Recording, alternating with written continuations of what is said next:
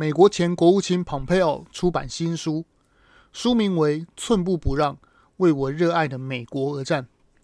书中回忆了他担任中情局长与国务卿的一些往事，其中北韩领导人金正恩拍桌大骂中共全是骗子，并表示朝鲜半岛需要美军继续驻扎，来防范俄罗斯与中共的虎视眈眈。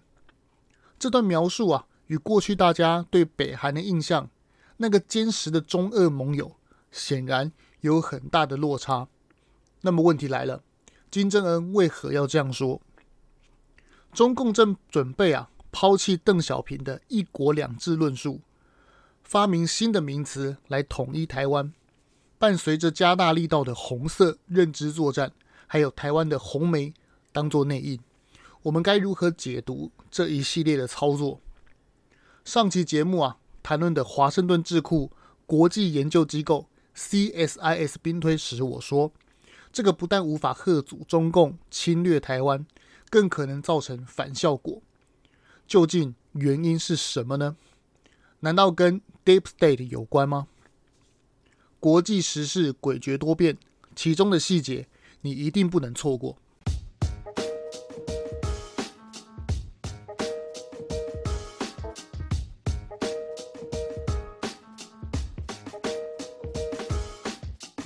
我们一起说真话，事实需要让更多人知道。欢迎收听台湾国际时事 Podcast。转眼间呢、虎年就过去了，马上迎来金兔年。过年期间大家都有出去玩吗？祝大家鸿兔大展，健康顺心。我们台湾国际时事频道也满一年多了，期间受到很多听众朋友的支持，特别是订阅抖内的朋友，非常感谢。台湾好像比较少像我这种说实政的节目，特别是现在面对蓝白黄红的认知作战当下，我将持续说真话，陪着大家一起独立思考。台湾是一个民主开放的国家，特别是言论啊，完全的自由开放，这样的环境啊，特别容易有各式各样的谣言，我们无从分辨。很多节目媒体喜欢用灌输概念。宣传什么是对的，什么是错的，甚至用耸动言论来偷声量，就有如高嘉瑜、王世坚那样。现在台湾的处境啊，中共外宣谣言加台湾红媒夹攻，还有民进党的良心当做侧翼，是很冷的那种凉啊，不是很好的那种良心啊。新的一年，满满的未知挑战等着我们。为何谣言那么难分辨呢？就好比一杯水里面放一颗小石头，无论是谁都能很轻易的找到这个石头，分辨出来。但是如果这颗石头掉进游泳池，那恐怕就不是这么容易分辨。人类社会的谣言如此猖獗，就是这个原因。小杯子里能找到石头，就是小范围内的谣言很容易分辨。一旦把说法增多，各种讯息数量放大到有如游泳池一样大，甚至是大海那样大的时候，想要在里面找到那颗石头啊，就有如在言论完全自由的环境下分辨谣言一样困难。面对这样庞大的讯息啊，人类是无法分辨对错的。所以就有句话是这样说的嘛：没有比较就没有伤害。就是因为人们啊，人类无法分辨事实的对错，判断事物啊。都必须要经过比较才能分辨，而认知作战、散布谣言，就是利用人类的这个弱点而进行的嘛。之前蓝白的赖群啊，流传着一个谣言说，赖清德与蔡英文啊在官邸大打出手。这件事听起来很荒谬啊，但还真的有不少人相信。为什么呢？当这件事情啊，如果只有一个人在说的时候，当然没人相信嘛。但是，但是，如果变成了两个人说呢？三个人说呢？甚至是家人、朋友、生活周遭的所有人，甚至手机划开，满满的都是这样的讯息，铺天盖地之后，这边说是赖清德打蔡英文，那一边说是蔡英文先踹赖清德一脚，讯息量如果庞大到有如游泳池，大海那样大的时候，排山倒海之后，我们还能在太平洋中找到那个事实，找到那个小石头了吗？恐怕很难了吧。美国前国务卿蓬佩奥在他的新书回忆录中披露，他担任 CIA 局长与作为川普总统的特使会见金正恩，为川金会啊做前置作业时，说到一件不为外界所知的秘辛。这段故事啊，他是这样描述的：蓬佩奥对金正恩说，中共经常透过外交途径啊，对我们说，只要美国撤出朝鲜半岛的驻军。金正恩啊，就会非常开心。这个时候啊，听到这句话的金小胖委员长气扑扑的跳起来，并且拍桌子骂道：“中国人都是骗子啊！”并表示美军撤出半岛，他根本不会开心。美国人千万千万不要上中国人的当。根据报道，全文是这样的，我念给大家听。金正恩表示，他需要美国人在韩国以保护。他不受中共伤害，而中共需要美军离开，这样他们啊就可以像对付西藏、新疆那样一样对付朝鲜半岛。很惊讶吧？这种回答给外界截然不同的预期。过去大家都觉得北韩、中国、俄罗斯都是同阵营的嘛，并且他们啊还不时鼓吹要打倒美帝国主义，总是说美帝亡我之心不死。灌输他们的国家的人民啊，说美国很可恶，要掠夺我们的家园。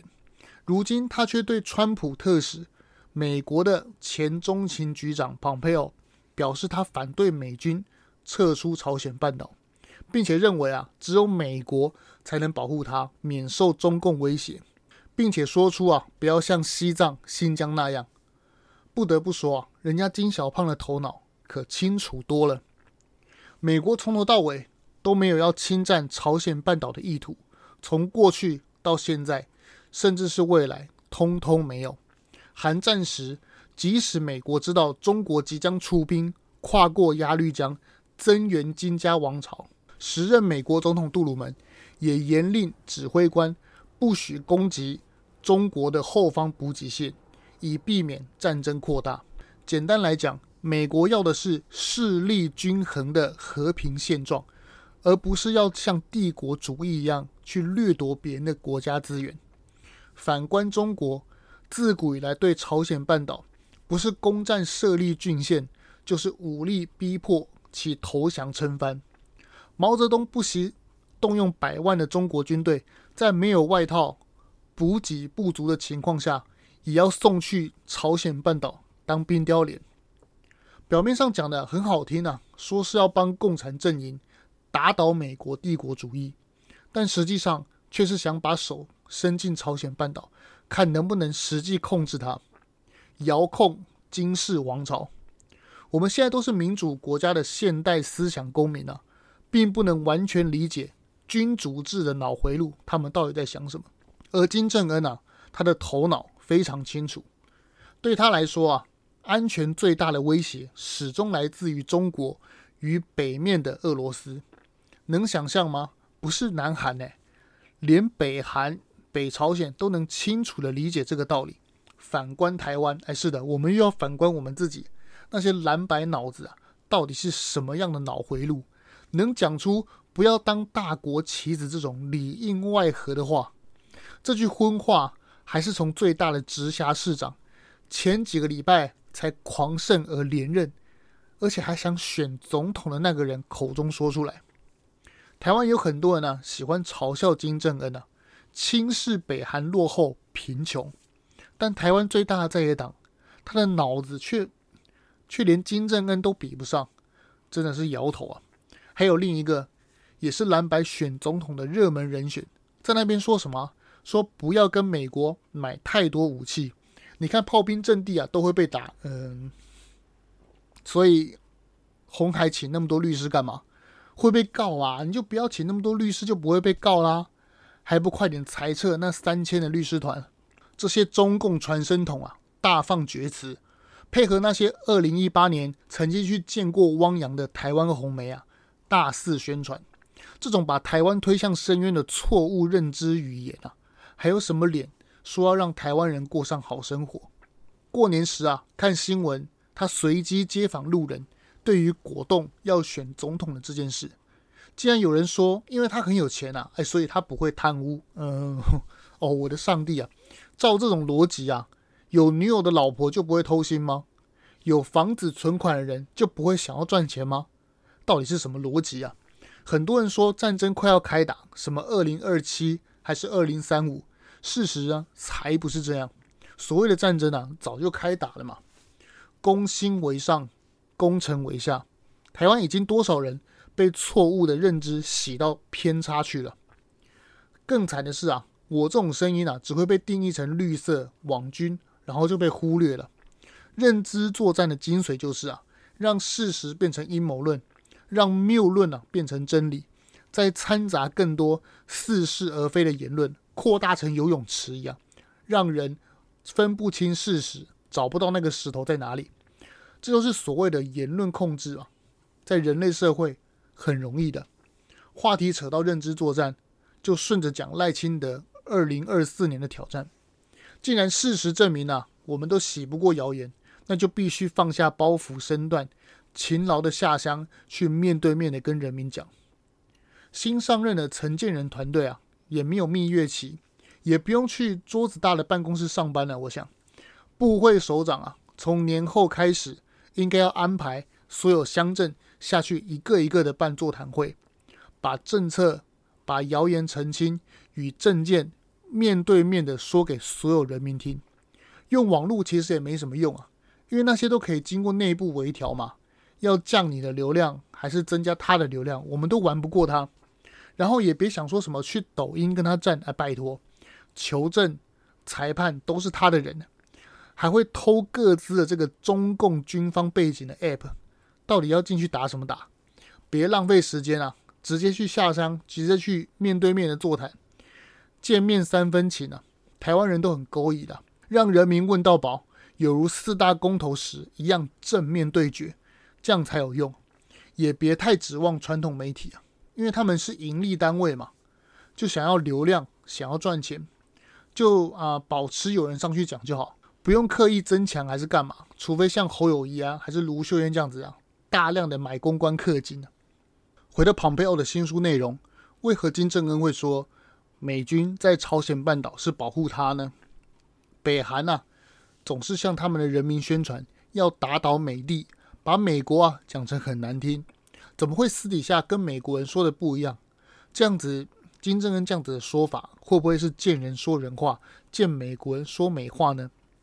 其实是这样的，对金家王朝来说啊，把美国当样板，可以对内激化民族仇恨，塑造一个敌人，说服人民服从先军政治。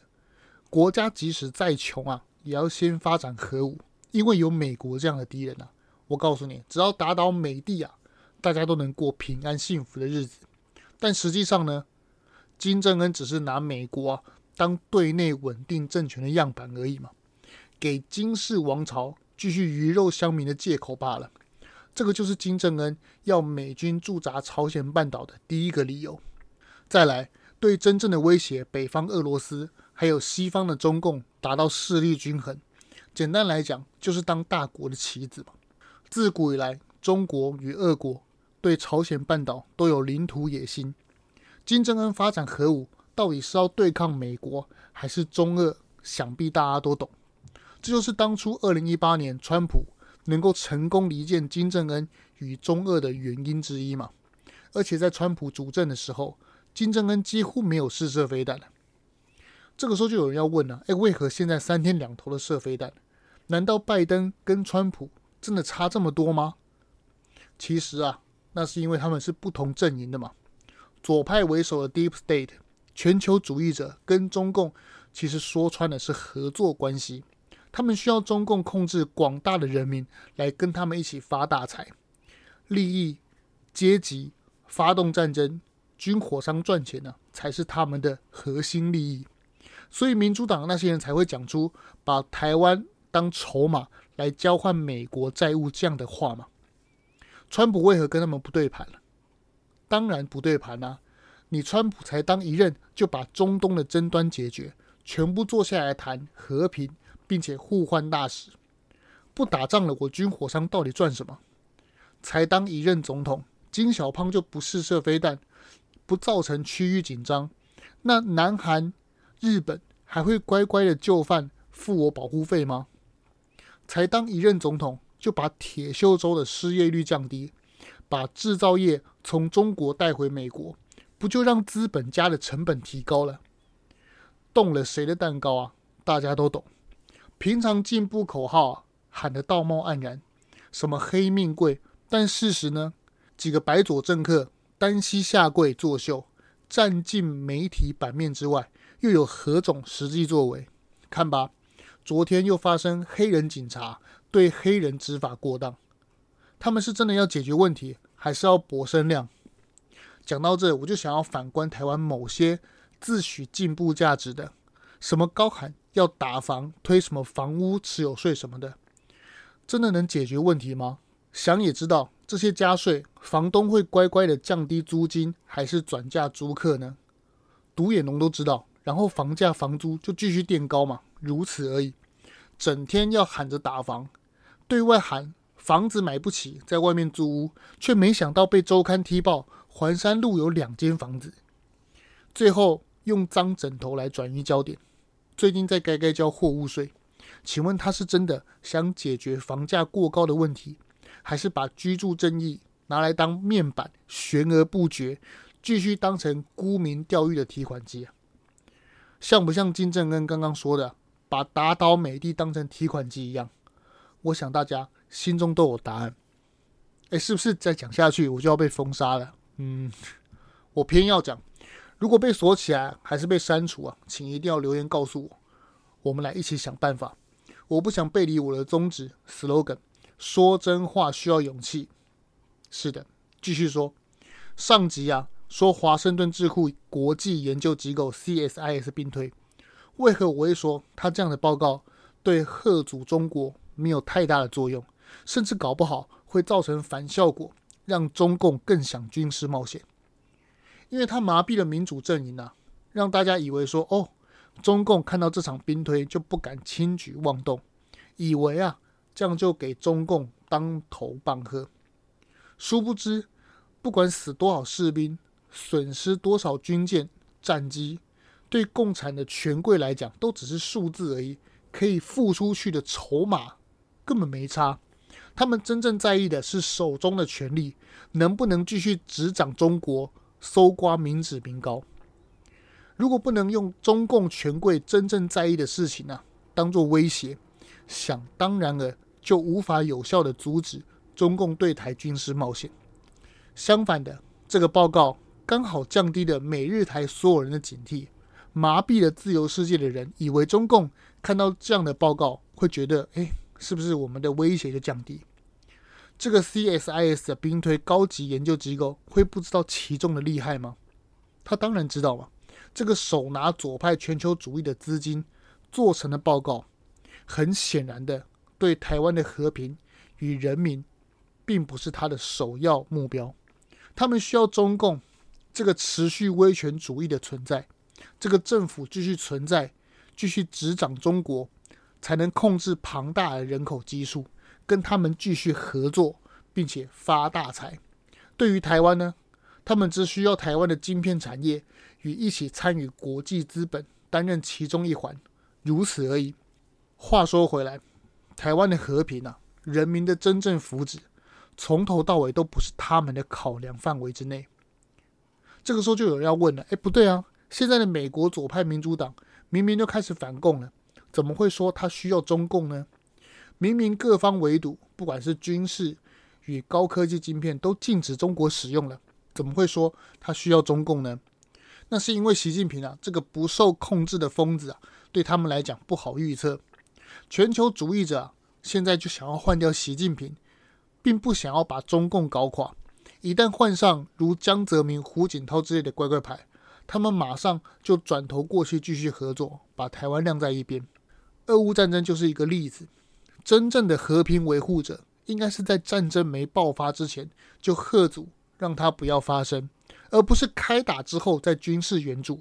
在俄罗斯军队进入乌克兰之前，如果拜登啊发出强硬的警告，只要你动手，我就参战，而不是讲说什么啊美国绝对不会出兵。如果这样讲的话，是不是能降低战争爆发的风险？要知道，战争一旦开打，可怜的都是人民。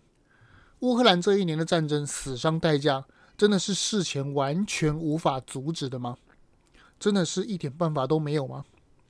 好，话说回来，那台海目前的隐忧呢？